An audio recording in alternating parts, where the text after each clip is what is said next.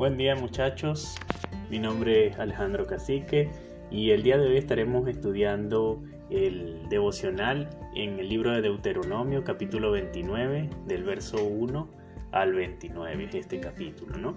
Sin embargo, bueno, hoy vamos a estar estudiando algunos versos en especial. Y es que a lo largo del estudio sistemático que hemos estado haciendo de los primeros libros de la Biblia, encontramos diversas promesas que Dios hace al pueblo de Israel y noto que es muy interesante la forma como Dios le abre caminos, derriba murallas, acaba con los enemigos de su pueblo, provee alimento, renueva sus fuerzas, etcétera, etcétera. Es casi innumerable la cantidad de cosas que Dios hace por este pueblo a lo largo de su historia. Y a pesar de todo, eh, con frecuencia la Biblia resalta la dureza de corazón que tenía este pueblo que había visto casi, casi eh, la cara de Dios. El texto en donde quiero que nos enfoquemos el día de hoy es el verso 5 del capítulo 9, este interesantísimo libro que nos recuerda que no podemos olvidar nuestras debilidades y fallas que tenemos delante del Señor.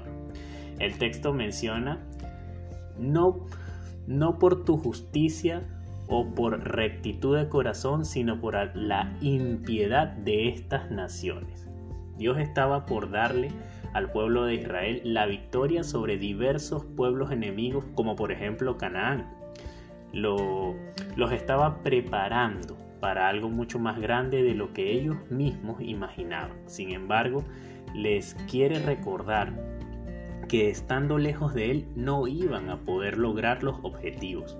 De hecho, les menciona que tienen poco o ningún merecimiento en todo esto que estaba por venir, además de mencionarle lo testarudos que han sido y las muchas veces que han provocado a ira a Dios mismo.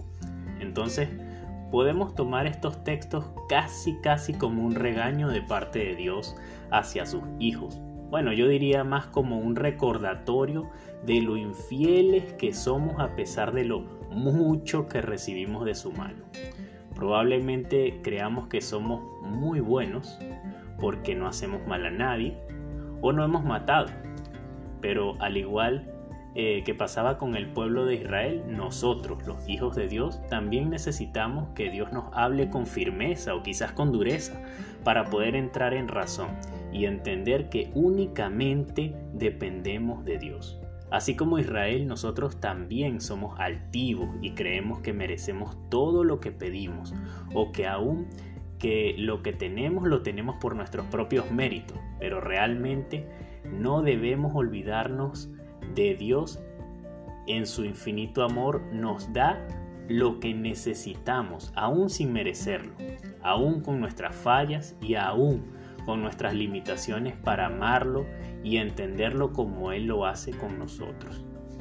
Moisés, de hecho, en varias oportunidades oró, oró al Señor para que perdonara a su pueblo y Dios lo, lo hizo por, por amor, tal como lo menciona el verso 26 de este mismo capítulo.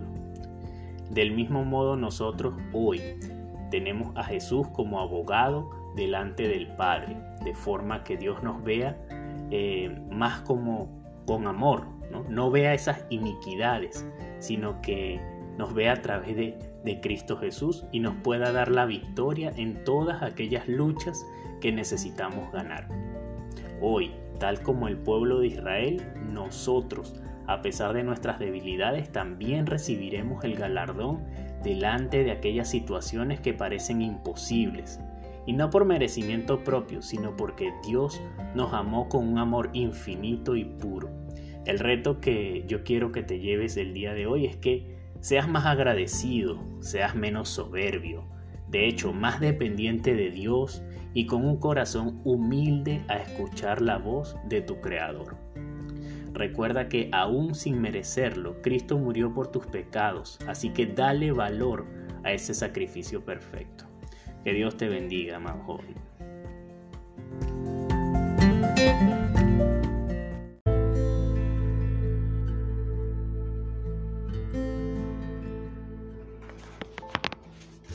Buenos días jóvenes, Dios les bendiga. Mi nombre es Yamilet y quiero compartirles el devocional del día de hoy que está basado en Deuteronomio 16, del 1 al 17, y que he titulado Alégrate, estamos de fiesta. Bueno, en la actualidad cuando escuchamos la palabra fiesta se nos viene a la mente una alegre celebración con muchos invitados, comida, bebida y hermosas decoraciones, entre otras cosas. El motivo puede ser de algún cumpleaños, una graduación, una boda, un fin de curso o bueno, cualquier cosa. Pero en este pasaje vamos a ver cómo se les ordena a los judíos celebrar tres tipos de fiesta bastante interesantes. El motivo no era un cumpleaños ni una graduación. El motivo era y seguirá siendo siempre celebrar a Cristo. Y es que cuando somos hijos de Dios, ya nuestras fiestas no son como las que el mundo hace. En nosotros hay una fiesta constante de continuo gozo y agradecimiento por lo que Cristo ha hecho en nosotros. Y por eso Dios quería que el pueblo de Israel pudiera experimentar eso también a través de estas simbólicas celebraciones. La primera celebración nos habla de la Pascua, esta fiesta instituida en Levítico 23 para conmemorar la liberación del pueblo de Israel de la esclavitud de Egipto, del trabajo forzado, de la mano opresora del faraón y hasta de la muerte. ¿Eso se te hace familiar? Bueno, a mí sí, y es que al momento que recibimos a Cristo pasamos de ser esclavos a ser libres. Ya no tenemos sobre nosotros la mano opresora del enemigo, sino que la bendición de Dios nos acompaña a donde quiera que vayamos ya no moriremos, sino que viviremos y reinaremos eternamente con Él. Ahora dime si no es un gran motivo para celebrar, para estar alegres, gozosos y agradecidos. Mira, Dios quiere que no lo olvides. Dios quiere que recuerdes siempre de dónde te has sacado. Y no para torturarte con tu pasado, sino para que estés agradecido con aquel que puede abrir el mar para que tú camines, para que lo reconozcas en todo momento y en todos tus logros. Para nosotros hoy en día la Pascua es Cristo mismo, así que ya no necesitamos cumplir con cada una de las ordenanzas para estas fiestas, sino que cada vez que tomamos la cena del Señor, conmemoramos su sacrificio y anunciamos su segunda venida. Así que no es solo una vez al año, nuestra celebración debe ser eterna y la reflejamos con nuestra actitud diaria, una actitud de alegría, como cuando estás en una fiesta. Aquí todos estamos invitados a la celebración, así que no te quedes afuera y mantén un corazón agradecido, ese de que a pesar de las dificultades diarias de la vida no pierde su gozo.